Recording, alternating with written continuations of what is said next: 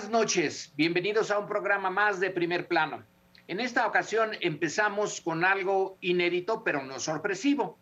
La presencia de candidatos a dirigir el Sindicato de Trabajadores Petroleros de la República Mexicana en Palacio. A cada uno de ellos eh, se le dio un tiempo breve. Van a ser como dos decenas o docenas, ya eh, no me acuerdo, eh, aspirantes y van a proponer eh, pues su programa en una mini cápsula. Es realmente novedoso ver eh, una pasarela de candidatos a líderes sindicales y la razón es que el sindicato de trabajadores petroleros es uno realmente importante cuya historia está muy, muy ligada a la historia del eh, sistema político anterior, del sistema priista, porque tanto sindicatos como gobierno eran una sola unidad en muchas ocasiones. Probablemente ya no vaya a ser el caso. Yo espero que ya no sea el caso. Entonces ahora se ha abierto la posibilidad de una elección distinta a todas las demás, en donde no va a haber vigilancia de parte de quienes están interesados en mantener el poder del sindicato. En este caso, pues el grupo de, de, eh, Champs y eh, se trata pues de una cosa completamente inédita, de liberar a los miembros del sindicato de la tutela de una mafia y esta es una de las modalidades, presentarlos a todos, para que todos tengan al menos un momento de eh, relación con su público y con la sociedad en general. ¿Qué les pareció? Pues, pues a mí me... Adelante. No, no, a, mí me pareció sorprendente, además que ocurrió en la mañanera. O sea, si nos dicen que en un canal como este en el que estamos transmitiendo se hace un programa especial para que la gente conozca, en este caso, a las distintas propuestas, me ha parecido más normal. Les confieso que estoy, digamos, todavía sorprendido y no estoy seguro si estoy o no totalmente de acuerdo. Estoy en la preopinión del asunto, porque, bueno, por un lado tenemos el formato de la mañanera que se va ampliando, ¿no? Ya no solo es información, ya no solo es polémica, del presidente, ya no solo es volver sobre los temas que le resultan atractivos, incluso hemos visto que mete entretenimiento, ¿no? Lo hemos visto meter música y cosas de esas, pero nunca un debate que en este caso dice uno, a ver, ¿se justifica o no por lo que decía Lorenzo? Y uno dice, bueno, pues sí, verdaderamente podría ser, pero por lo mismo podría aplicar para aspirantes a rectores de universidades, o en este caso, ya que está con tanta polémica, que invitaran a los propuestos para embajadores y y que nos sea una pequeña cápsula que va a hacer Laura Esquivel en la relación con Brasil o qué piensa hacer la señora Pavlovich con Barcelona. No lo sé. Les confieso que para mí es desconcertante. Entiendo la importancia de que la gente esté efectivamente informada, pero se pudo haber optado por un formato, como digo, en Canal 11 o en cualquiera de los canales públicos para dar a conocer esa información. En cualquier caso, les prometo que iré procesando cómo se da este tema, porque finalmente tampoco se nos escapa que la secretaria del Trabajo, que hoy moderó esos debates, está en medio también de una polémica al interior del partido del gobierno. Yo no sé si hay ahí un asunto que no alcanzo a leer en el pentagrama completo, pero lo dejo ahí. Estoy sorprendido de lo que hoy ocurrió. Yo también me quedé sorprendido y voy a armar una explicación tentativa como hipótesis de trabajo el sindicato petrolero, Lorenzo terminó su última frase, dijo mafia. Y creo que es el término adecuado para definir al sindicato petrolero. Es una mafia que, que controla férreamente al sindicato para beneficio de la cúpula petrolera y beneficio que se filtra a todos eh, los agremiados. Eh, no, lo, no lo pongo en duda. Si un gobierno se presenta como de transformación y si Carlos Romero de Champs, el líder moral de ese sindicato, eh, sigue operando en la sombra y fue denunciado como señal de, de la corrupción de la mafia del poder, ¿de qué manera lo iba a manejar.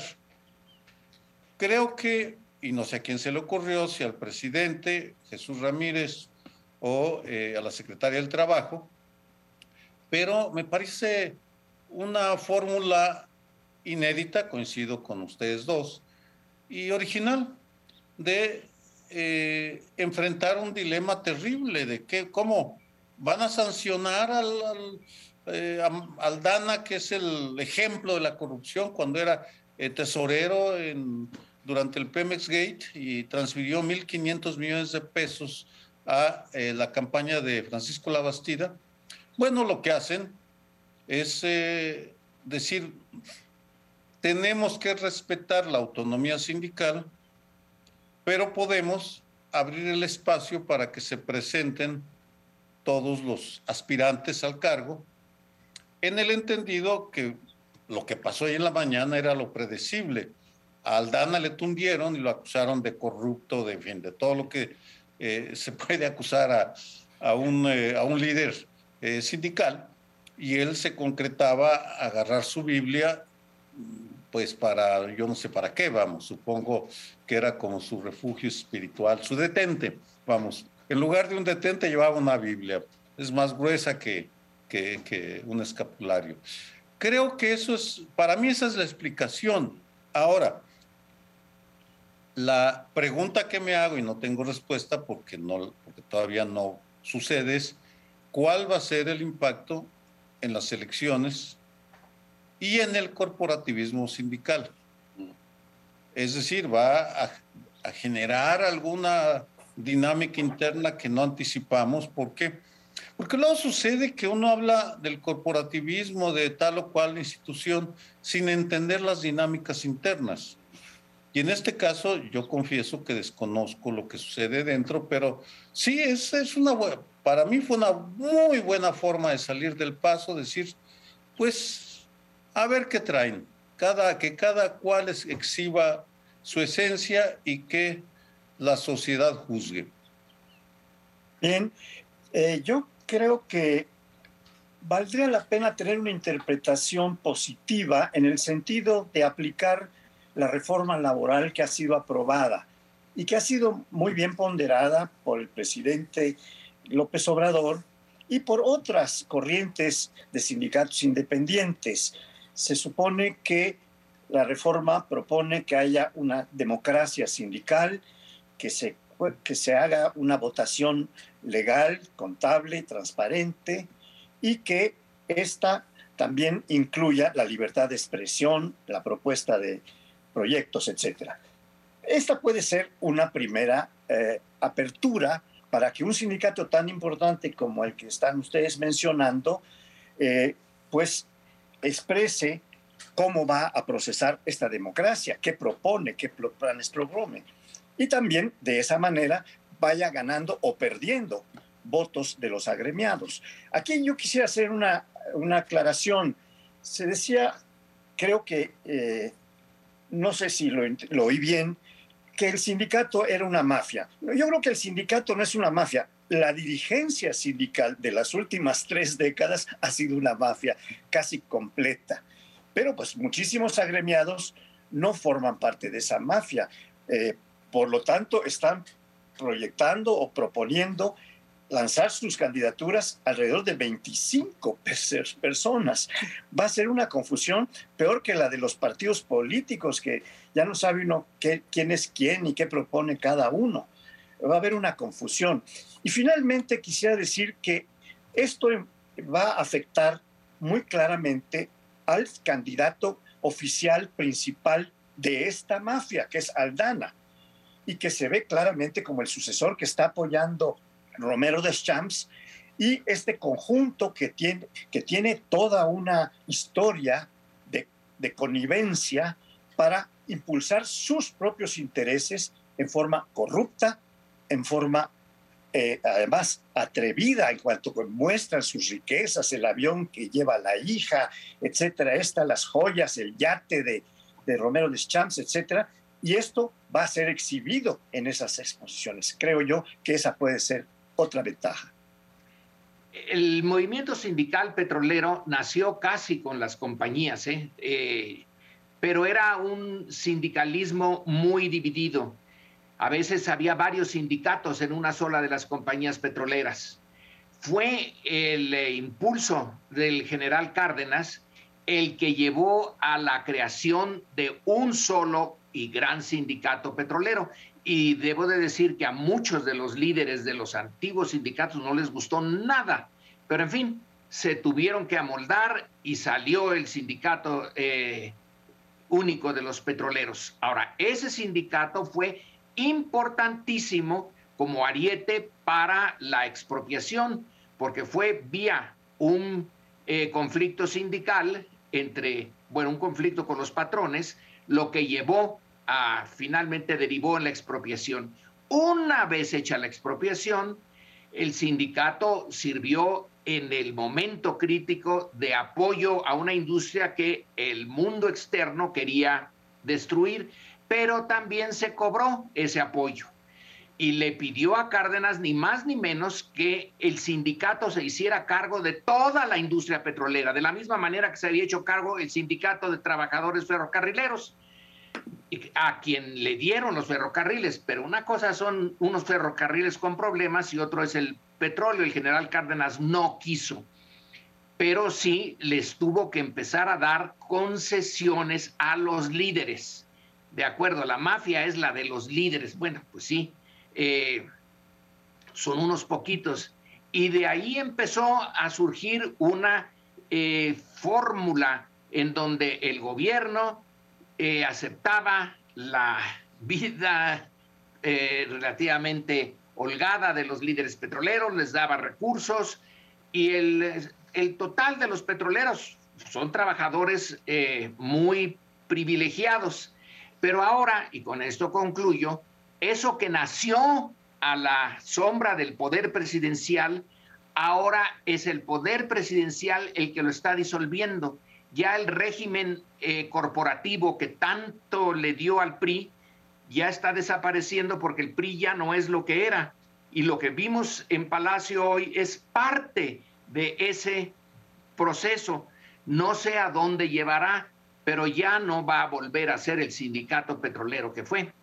Eso es muy interesante y ver hacia dónde va, hacia dónde se mueve el sindicato. Yo creo que mientras más se democratice, se haga transparente y represente efectivamente los intereses de los trabajadores, pues mejor será, ¿no? Para el sindicato. Pero hay que ver el tipo de relación que sea con el PRI. Estamos viendo un cambio muy importante. Estamos viendo que los gobernadores, por ejemplo, se han sometido completamente a la lógica presidencial y ellos son los grandes aliados del proyecto de la Cuarta Transformación, tanto que al salir reciben nombramientos, eh, diplomáticos o propuestas de, nombramientos diplomáticos y en funciones, lo vemos en Oaxaca, lo vemos en distintas entidades que gobierna el PRI, el reconocimiento al proyecto presidencial es amplísimo. No sé bien cómo se está dando en el ámbito de los sindicatos este vínculo, pero claramente sí, estaremos ante un mundo nuevo o una refuncionalización del mundo viejo, como lo estamos viendo en la estructura territorial, donde pues cambió el presidente y cambiaron los ánimos de los distintos partidos, pero la lógica finalmente de que los gobernadores hoy son poco más que delegados del gobierno, con muy poca autonomía respecto a lo que tenían en épocas anteriores, pues, pues habrá que verlo. En cualquier caso, me declaro sorprendido de lo que hoy ocurre. Pues eh, eh, estaba pensando realmente las, las, implicaciones que puedan tener en otros sindicatos, de los grandes sindicatos, el de la Comisión Federal de, Electricidad, por ejemplo, el de telefonistas. Es un, es un ejercicio que va, va a valer la pena darle seguimiento. Eh, ¿cuándo, son las elecciones, Lorenzo? ¿Tú, ustedes se acuerdan? Porque pues este...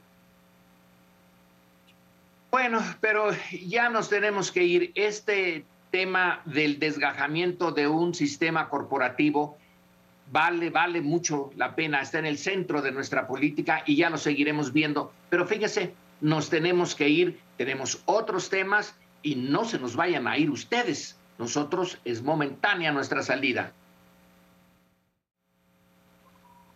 Y en este segundo bloque les propongo que analicemos la visita de la secretaria de Energía de los Estados Unidos, la señora Granholm, a México. En el mismo momento que arrancaba el Parlamento abierto para discutir las distintas posturas sobre la reforma eléctrica, si conviene o no conviene, tuvimos una visita que yo califico también de inusual. Normalmente uno imagina que una secretaria de Energía aunque esta fue gobernadora de Michigan en su momento, pues tiene pues una visita con su contraparte, hubiese bastado con que viese a Nale, eventualmente al titular de CFE, eh, o probablemente al director de Petróleos Mexicanos, que esa misma semana estaba efectivamente cerrando la compra de Deer Park en, en, en Houston, tuvo una visita a todas luces política, ¿no? Por un lado, vio al secretario de Relaciones Exteriores, vio también al presidente de la República, una reunión, por cierto, de dos horas en Palacio Nacional, se reunió con sociedad civil, se reunió con empresarios y fue a ver a los senadores también, de tal manera que no le quedó casa por visitar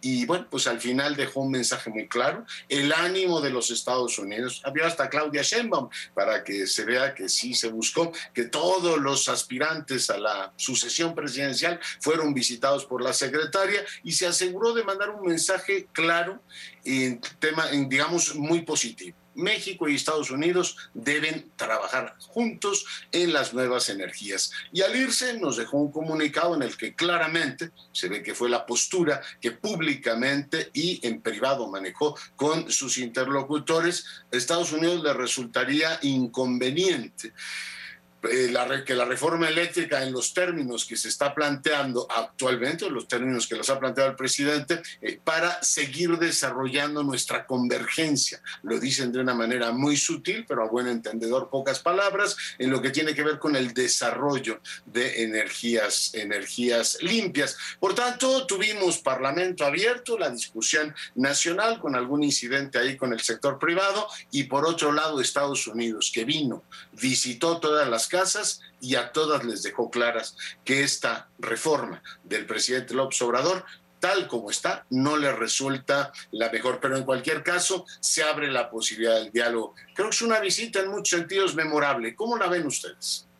Pues eh, coincido contigo, aunque la voy a empalmar con, con la, una fórmula viejísima de las relaciones México-Estados Unidos, que es la la, eh, la ecuación de la mandarina, que consiste en que cada tema se, se, ha manejado como un gajo interconectado pero separado. Podían medio matarse por el asesinato de Enrique Camarena, eh, la gente de la DEA en el 85, pero las relaciones comerciales transcurrían como si nada, las de migración. Ahora, eh, la pregunta que deja eh, la visita de la secretaria y dada la amplitud que tuvo el haberse salido del ámbito estrictamente eh, energético, que fue tu punto de partida, no se entrevistó solamente con Rocío Nale o con Manuel Bartlett, visitó todas las casas, me llevaba, me llevó a preguntarme si no estaríamos ante una señal más sutil de decir, bueno, si ustedes no entienden que la energía limpia importa mucho a Estados Unidos y al planeta, pues vamos a sacar, vamos a eh, sacar em, los temas y a dejar que se mezclen entre sí. Con lo cual, pues la reforma, lo que pasa en la reforma eléctrica, puede afectar algunos aspectos de lo comercial, lo más obvio, o de la seguridad, no lo sabemos, pero al igual que en el primer bloque que analizábamos lo inédito de la, eh, pues este, del concurso de aficionados, porque hasta cierto punto teníamos al, Dana, que era el, artista consagrado, luego un montón de aficionados que le tundieron al, al artista, y acá estamos una, una mujer que evidentemente preparó la visita en todos los niveles y dejó un montón de señales sobre eh, lo que puede pasar en caso de que no se tomen en cuenta los puntos de vista de Estados Unidos sin confrontar, ni amenazar, ni lanzar el ultimátum que tan grosero y tan osco de Donald Trump que si no frenan a los migrantes les voy a poner aranceles a sus exportaciones. Acá fue la mano más suave, pero no por ello menos eh, dura, tal vez. Bueno, yo diría que esta es una muestra de lo que siempre hemos vivido. La soberanía mexicana es relativa y hay que estarla defendiendo todo el tiempo. México defiende su, o el gobierno de México defiende este cambio en la política energética frente a Estados Unidos. Es lo único, eh, el único país realmente que se mete en esto. Y ustedes ponen el énfasis en la visita de la secretaria, pero también hay que poner el énfasis en la posición del presidente. El presidente dijo, no, si no, no hay nada. Eh, aquí seguimos exactamente como estábamos. Yo le expliqué de la corrupción en las formas eh, en que se había desarrollado la industria eléctrica y ella entendió. Entonces, también ahí hay un mensaje. Es decir, mándenla, eh, eh, nos entendemos muy bien, que bien es una dama, es una gobernadora muy inteligente, etcétera, pero no dijo nada más, no cambió su posición. Ella visitó las siete casas y eh, le estuvo mandando mensajes sutiles. Bueno, esta es quizá la materia prima de la política exterior mexicana, si algo tiene nuestra política exterior desafortunadamente es que tiene que estar centrada en Estados Unidos. Como pocos países, eh, estamos siempre con ese punto central. El resto del mundo a veces nos sirve y nos metemos con él, pero básicamente es Estados Unidos. Y ahí la diferencia de poder, bueno, pues hace siempre ver claramente que nuestra soberanía es relativa y que hay, que estarla defendiendo. ¿Hasta qué punto va a cambiar el gobierno su política energética y en relación precisamente con la reforma eléctrica? No lo sabemos, pero hay que estar eh, atentos a las dos partes, porque las dos mandaron su mensaje. Bueno, pues yo quisiera destacar dos cosas. Una, que una cosa es lo que se difunde y otra cosa es lo que ocurre, porque siendo tan larga la reunión que tuvo, por ejemplo, con el presidente en Palacio, la secretaria de Energía de los Estados Unidos, pues no es posible difundir todo. Pero especialmente me intriga qué pudo haber planteado la secretaria para el oído del presidente directamente sin que esto tuviera que trascender a los medios, informarnos a todos. Yo creo que hubo la obligación de la secretaria de transmitir las preocupaciones severas que hay en muchos sectores de los Estados Unidos y en el Congreso estadounidense, porque había ya transmitido la prensa que había opiniones de los senadores demócratas muy agresivas contra la iniciativa de la reforma eléctrica. Y esto tenía que haberlo este, transmitido, pero esto no se dice. Eh, la, secretaria de Energía de los Estados Unidos hizo un comunicado final cuando terminó todas sus entrevistas. Dijo que había sido muy bien recibida, que había sido tratado con, tratado con cordialidad, eh, que había escuchado distintas opiniones y que agradecía esta hospitalidad y esta, este trato amable y eh, respetuoso que se le había dado. Pero eh, no dijo que tanto transmitió lo que venía a transmitir a los, a los distintos, sobre todo al presidente de la República, que es el de la iniciativa de la, reforma de energía eléctrica, ¿no? De la que va a beneficiar fundamentalmente a la CFE, pero no están seguros de que beneficie igualmente a las empresas, a los mexicanos todos. Y ahí no hay un asunto de discusión de soberanía, eh, creo yo, sino que hay una discusión de si técnicamente esta, eh, esta, este encuentro, además con los tres candidatos presidenciales del presidente, iba a traer el cambio de algunas cosas o se va a mantener la iniciativa tal como fue presentada. Yo, creo que sí, claramente es soberanía, un país eh, puede efectivamente determinar hacia dónde se mueve su política eh, eléctrica en este caso, pero tus socios comerciales te dicen, ah, muy señor, eres de hacer lo que tú quieras. Yo también, y creo que en este caso el contenido de la visita fue bastante claro, ¿no? La secretaria yo digo que es raro que una secretaria de energía haga eso. En todo caso, eso lo hace un jefe de gobierno, un jefe de Estado o, en todo caso, el Departamento de Estado. Pero que haya ido o se asegurado de ver al presidente y a todos los que presumiblemente podrían ser sus sucesores es, a ver, les quiero decir a todos cómo ve el panorama de Estados Unidos. Y bueno, pues yo lo que leo entre líneas, no sé si ustedes lo comparten, es, muy bien, esto, obstaculiza nuestra posibilidad de trabajar en energías limpias, muy bien, su estrategia va por un lado y la mía va por el otro.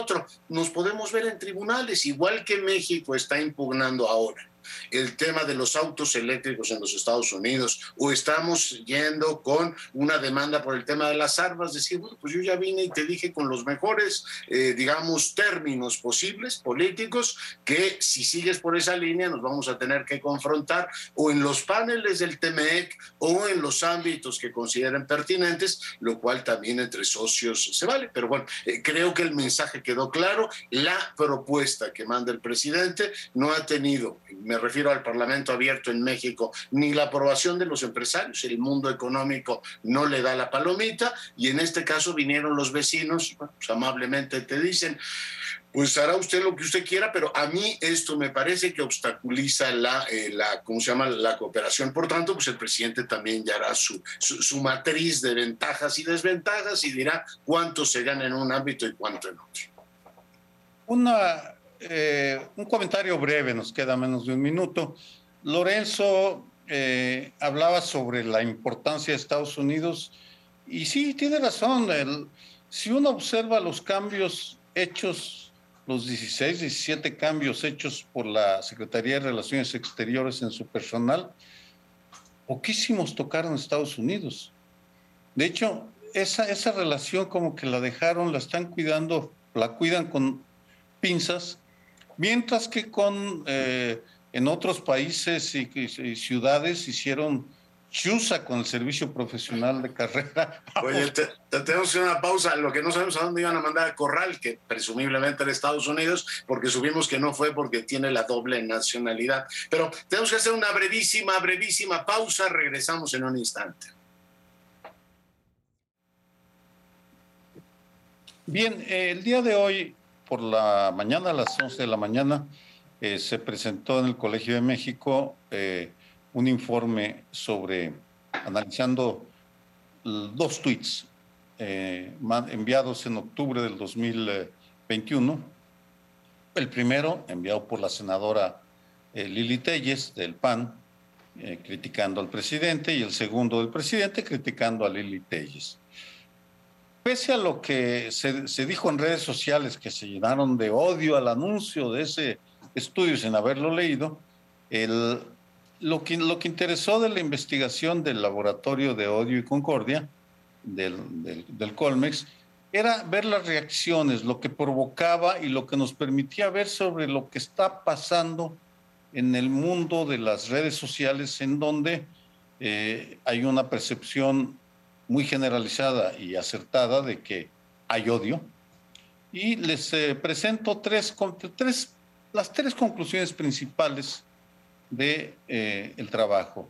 La primera es que los protagonistas, eh, Lili Telles, el presidente, Pigmenio Ibarra, entre otros, no se insultan.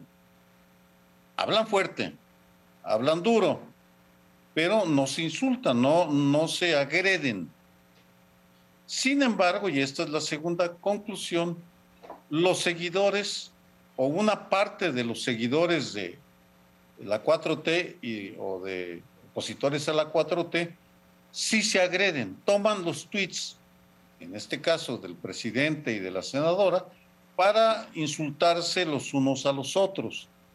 Y esto me lleva a la tercera conclusión del estudio. Unas cuantas cifras. Eh, se analizaron 5 millones y medio de tweets y eh, se revisaron con cuidado 2.500 eh, cuentas. Y lo que se encontró fue que el 15% de esas 2.500 cuentas, 400, tienen indicios de eh, ser parte de la próspera industria del odio. Es decir, en Internet, en estos momentos, en las redes sociales, hay empresas que se dedican a insultar de manera permanente a quienes eh, ordene el que firma los cheques. Esa es la parte tal vez más preocupante porque está sucediendo sin que ningún organismo de derechos humanos del Estado mexicano se preocupe por entender lo que está pasando. Una anécdota, cuando salió el primer estudio de este laboratorio sobre el trato a Denise Dresser y Beatriz Gutiérrez Müller, el, la empresa Twitter se acercó inmediatamente y, hemos tenido unos diálogos con ellos. Ni una sola dependencia del Estado mexicano ha mostrado interés en este tipo de estudios que se hacen sobre el odio en las redes que está degradando, sin duda alguna, la calidad del debate político mexicano no, les metas prisa las instituciones del Estado mexicano. Ya, ya lo veremos en el siguiente bloque. La Suprema Corte de Justicia está metida en el debate de los 90 de cómo reglamentar los noticieros en televisión. Por supuesto, tú vas y les avientas esto y te dicen, oiga, deme unos 30 añitos para empezar a entender de qué se trata. Yo creo que es un súper tema y hay dos, por supuesto, asuntos de enorme relevancia en el estudio que, eh, pues, tú arroja, que, que han hecho, ¿no? El grupo en el que estás y que arroja mucha luz sobre cómo nos estamos informando formando los ciudadanos y cómo se construye el debate público. A ver, eh, lo digo sin absolutamente ninguna este, entusiasmo una buena parte del debate y de la construcción del odio se está dando, ¿cómo les llamas? Botodios. Bodiots. Bodiots, esto con robots que, ah, digamos, se incentivan porque algunos reciben dinero por ello, pero otros son algoritmos. Dice, si usted tiene una opinión favorable al presidente, entonces te mandan eh, críticas a Lili Telles. Si en cambio en tu perfil, finalmente somos lo que consumimos en materia informativa, tienes una actitud crítica, o para uno o al otro, la información te va llegando y el propio algoritmo, igual que saben un montón de cosas sobre nuestro patrón de consumo, te va mandando información que va todavía haciendo más extrema tu posición. Hace unos días se publicó, no sé si lo vieron, un estudio de la Universidad Norteamericana, la mitad de las mentiras que se están diciendo sobre las vacunas las mandan robots, las mandan algoritmos. O sea, si tú muestras dudas en tus conversaciones de WhatsApp y todo sobre ello, dicen, este hay que mandarle información que confirme el efecto este que también ustedes los dicen de eco, de, de, resonancia, de decir, vamos a decirle a la gente lo que quiere. Y los que están predispuestos a oír determinadas cosas. Lo acabamos de ver ahora con la salud del presidente y su testamento político. Hay unos que lo están matando y otros que le están diciendo que tiene más corazón que nunca y se olvidan de analizar el tema en lo particular. Subrayo, creo que esa contribución que hacen es enorme. Buena parte de la polarización que hoy vivimos es artificial, es inducida por estos instrumentos que conocen nuestra, o nuestra digamos, predisposición política para incentivar todo esto y, y diseminar también información falsa. ¿eh? Buena parte de lo que ha hecho el algoritmo de Facebook es, si este tiene una predeterminación a creer tal cosa, mándale información que confirme su postura. Estamos, yo creo que el libro de Atalí, no me extiendo en el asunto sobre el futuro de los medios de comunicación de Jacques Atalí, debería merecer una enorme inspección por parte de todos los demócratas, ¿no? Estamos poco a poco todos cayendo en grandes empresas que controlan datos personales y están sesgando, amargando y avinagrando el debate nacional. Bueno, eh, otra, eh, otro tema y a Sergio, ya que le interesa esto de, del odio y de etcétera, es estudiar qué efectos tiene. ¿Realmente los robots influyen? Lo digo por, bueno, yo sería un caso extremo. Yo no leo nada de eso. Así que para mí los robots van y vienen y eh, me pasan por encima. Pero a esas personas a las que sí les llega, lo leen, les eh, cambia su forma de ver el mundo, porque también ahí está una responsabilidad de cada uno de nosotros en esta sociedad. ¿Qué es lo que podemos sacar de, esas, eh, de esos medios, de esas frases, de esos insultos? ¿Es algo que realmente lo asimila el eh, lector o lo deja pasar? Hay una buena cantidad de cosas que vemos, oímos y nos entran por un oído y nos salen por el otro. El insulto y el odio, bueno, en la, en la Roma eh, imperial no había eh, Twitter, pero estaban los grafitis en las paredes insultando a la esposa del César, etcétera. Eh, ¿Tuvieron efecto? Pues quién sabe. Pero ahora que sí tenemos instrumentos, sería bueno, Sergio, ver el efecto. Eh, realmente es monstruoso lo que dicen, sí, lo poquito que he visto, sí, y por eso ya no veo nada. Eh, pero me interesaría que pudiéramos saber qué efecto tiene. A lo mejor alguien está gastando su dinero en pagarle a estos eh, personajes que se dedican profesionalmente a esto, a preparar los insultos o las alabanzas. Ellos están en un mundo agradabilísimo, ganando dinero con esto, pero ¿le sirve en el largo o mediano plazo? Sería bueno saberlo. A mí me pareció muy interesante este, este estudio. Leí con cuidado la síntesis que tuvimos acceso eh, y eh, me parece que hay una primera cuestión que a mí me provoca una gran interrogante. ¿Es correcto pensar que el no insultar hace que no se provoque el odio. Es decir, se pueden decir muchas cosas con gran cortesía y, gran tacto, pero que puedan llevar a una polarización que implica, entre otros elementos, el odio. Estar atizando las posiciones que están contrapuestas en lugar de buscar algunas que permitan el entendimiento o encontrar elementos de una posición que coinciden con la otra para que podamos llegar a algún acuerdo importante. la, discusión va a ser muy larga porque es una situación en la que estamos y conforme más se acerca la elección presidencial, esta polarización que eh, impugna o que induce muchos eh, sentimientos que pueden ser traducidos como de odio, se va a, hacer mayor, porque las campañas son eso en gran medida, el lodo, el odio, y no sé si bodios está tomado de bots que transmiten odio o de bodios, que es el, término que usamos en el lenguaje común y corriente coloquial. Bodios son, pues son, son cosas feas y... Bodrios bodrios, claro, pero también se dice bodrios. ¿eh? Bueno, en fin, eh, esas son las dudas que a mí me quedan. Yo no estoy seguro de que todos los resultados que podemos tener de, esa, de ese estudio de la contradicción sean los que estamos viendo hasta ahora. Bien, bueno, brevemente, Lorenzo y Francisco José, creo que el impacto de la comunicación en la política es obvio y te y recuerdo la campaña presidencial 2006, aquel famoso spot eh, hecho por Solá en contra de Andrés Manuel López Obrador. Andrés Manuel López Obrador, un peligro para México, tuvo un impacto brutal y medible en términos de puntos. Acá estamos ante un fenómeno nuevo porque ese mismo año, 2006, fue cuando se envió el primer tweet el, mundo de lo digital tiene 15 años y ya estamos, y el mundo entero, no, no solo el Colegio de México, la Veracruzana o el ITESO de Guadalajara, sino en todo el mundo las universidades están enfocando las baterías para entender lo que significa este nuevo, este, este nuevo mundo digital. Ya iremos, por supuesto, respondiendo.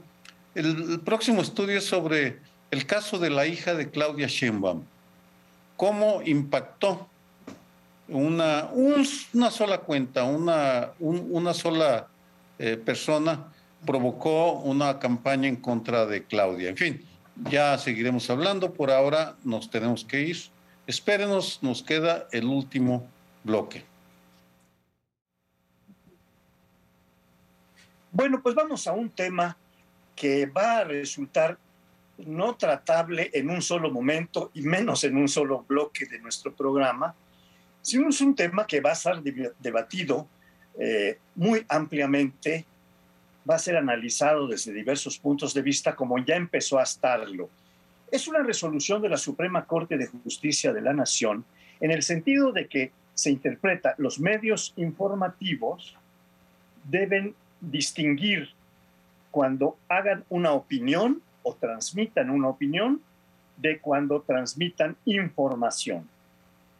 Esto es algo que ya empezó a ser impugnado por algunos analistas diciendo, es que estas dos cosas van juntos, cada quien tiene derecho por la libertad de expresión a interpretar los datos informativos con su propio criterio. Y eso es, que eso es algo que se hace en todo el mundo, no es algo que nos está previendo para México exclusivamente. Cualquier información, y vamos a seguir teniendo acceso a los medios informativos de todo el mundo, sobre todo en este tiempo globalizado en el que vivimos, estamos leyendo todo el tiempo prensa extranjera, viendo programas de, debates, de, de opinión o de información en la BBC y en otros medios internacionales.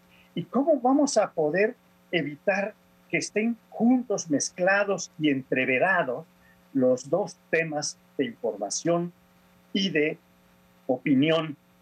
Eh, y esto, lo más importante que a mí me parece en términos de análisis político, es que también se le está planteando al presidente de la República, si en sus mañaneras, que son un medio de transmisión de información, que está utilizando recursos públicos, que está utilizando eh, pues esta cobertura total que tiene en el país para emitir información y para expresar intensamente sus opiniones y fijar sus posiciones.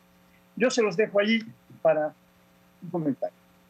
Bueno, eh, Pauli, pero eso de que el presidente utiliza eh, recursos públicos, pues las televisiones también, pues las ondas son públicas, así que no él, él no es el primero ni el único.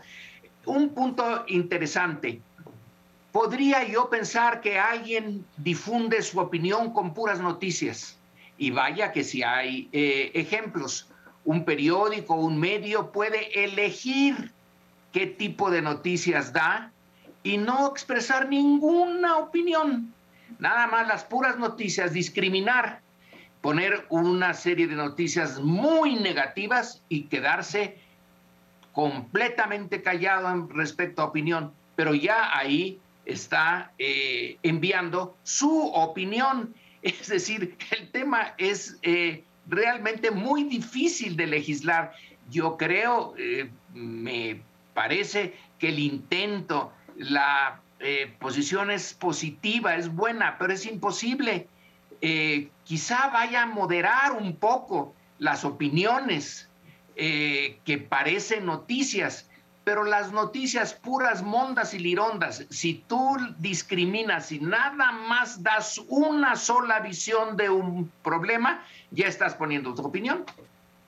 Yo, creo que efectivamente es como quererle poner puertas al campo a estas alturas. Digo, meterlo del presidente me parece ya querer de rizar el rizo, ¿no? Pues el presidente, claro, que da opiniones. Bueno, este presidente no se ha sujetado ni a las normas en materia electoral de no meterse en procesos electorales. Ahora, en teoría, pues tenía prohibido estar promoviendo su propia revocación de mandato y lo hace, ¿no? Y por supuesto, la gente dice, oiga, pues esos elementos restrictivos que en otra época tuvieron tanto sentido, ahora no la tienen tanto. En los 90, por eso decía, tengo la impresión de que la sentencia la hicieron en Word Perfect. ¿Se acuerdan de aquel programa que usamos en los 90? O sea, igualito, ¿no? En las épocas en las cuales la televisión tenía una centralidad, entonces había informativos con 20 o 25 puntos de rating y el share en los 50%. Hoy ves los ratings, las audiencias y las prácticas de información y te da risa, ¿no? Hace un ratito estábamos hablando de las redes sociales, la gente ya no se informa por los grandes noticieros de la noche de la televisión y por tanto esta idea de reglamentarlos, es decir, hasta aquí información, hasta aquí opinión, es pues un gesto, yo digo que quijotesco, heroico pero tardío, no viene a cuento. Podría ocurrir que un conductor de televisión dijera, los datos que hoy dio el INEGI son los siguientes. El 70% de las mujeres tienen miedo de vivir en este país. O 34 millones de mexicanos que trabajan tienen como salario menos de dos salarios, como ingreso menos de dos salarios mínimos. Como ya no puedo opinar en el programa, voy a mi Twitter y ahí les digo lo que opino. ¿No? Digo que este país es un desastre, o sea, es absolutamente ridículo. Creo que buena parte de lo que en aquella época se, se, legisló, como por ejemplo defensores de las audiencias y todo lo demás, con el Twitter y todos los elementos que hoy tienen las audiencias a su disposición, todo esto no es que no sea algo importante, pero está completamente desadaptado al tipo de comunicación que hoy tenemos.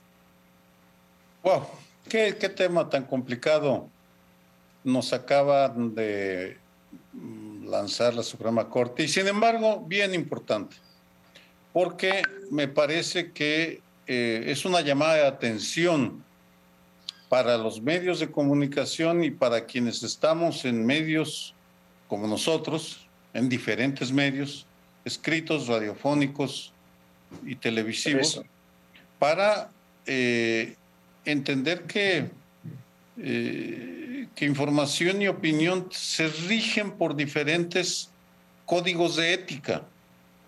A un reportero se le exige que verifique su información al menos con dos fuentes para poderla publicar. Hablo de los medios más, más rigurosos y serios. A un columnista o a nosotros que claramente aparece que es una opinión, pues tenemos un margen más laxo. Y sin embargo, a la hora de que eh, algún eh, radioescucha, bueno, alguna integrante del auditorio se sienta agraviado, ofendido. Tú con Moreira, ¿no? Digo, pues el Moreira, se siente agraviado. Te pueden demandar, aun cuando, en teoría, tú estás ejerciendo tu derecho a opinar, pues, no a informar. Es, es eh, no estoy queriendo resolverlo, sino simplemente señalando que en la medida en la cual crece la conciencia de que hay un derecho a la libertad de expresión, a la información y al honor, evidentemente surgen los choques y lógicamente vienen eh, instancias como la Suprema Corte a dar una opinión, a decir, pues hay que diferenciar eh, los dos géneros porque es indispensable para poder, eh, incluso las consecuencias jurídicas, tiene uno, de acuerdo a los códigos internacionales, más protección si, te, si opinas, una columna de opinión, está más protegida que la de un reportero, por ejemplo, de acuerdo a, estos criterios. En fin, vamos a tener que seguirlo abordando porque ya las reacciones se dejan sentir y creo que nos va a llevar algunos años, tal vez no 30 como, como decían, pero en lo digital, pero sí algunos, algún tiempo para, para poder discernir qué, cuáles son las implicaciones. Estoy de acuerdo con esto que señalaba Lorenzo Meyer, en el sentido de que con transmitir una serie de noticias que han sido dadas en un solo sentido, se está haciendo una opinión. Claro, es algo sutil, pero muy claro para el grueso de la gente que ve estos programas. Sin embargo, yo creo que vale la pena ahondar un poco, aún jurídicamente, porque la Suprema Corte es un ente jurídico que hace resoluciones de derecho. Y lo que está formulando la Suprema Corte es una norma. Es una norma que a mi juicio puede resultar una norma imperfecta. ¿Qué es una norma imperfecta? Aquella que no tiene sanción. ¿Qué va a pasar con que un periodista emita una opinión a través de estos mensajes de transmitir las noticias en un solo sentido o, los eventos? ¿Cómo lo van a interpretar? ¿Y qué sanción se le va a poner a ese periodista que transmitió su opinión a través de la transmisión? Es imposible. Yo creo que es una resolución que jurídicamente va a ser muy difícil de interpretar y qué tipo de sanciones se le puede poner. La Suprema Corte no puede hacer sanciones. Totalmente de acuerdo. Puede dictar criterios. Y, hay que ver, agrego a lo que tú dices, puede, ser que el gobierno diga, bueno, pues ya me lo dijeron, pero yo a través de RTC no voy a estar marcando a la gente diciendo, a ver, aquí no dijo usted que era opinión, va a decir, bueno, pues es, es otro mundo. Yo creo que el gran tema es cómo vamos a contener estos mecanismos de información falsa que cada vez controlan más plataformas internacionales. Este es el gran tema de la democracia de nuestros tiempos y no lo que ocurría, era muy importante en los 90, fue central de hecho en los 90, igual que reglamentar la publicidad en televisión, como recordaba hace poco Sergio Aguayo. Bien, pues estamos ya a punto de terminar este programa. Esperemos que les hubiera sido interesante este conjunto de temas que tratamos y vamos a pedirles que nos esperen la próxima semana a esta misma hora en Canal 11 porque estamos concluyendo el día de hoy, 24 de enero, el programa Primer Plano.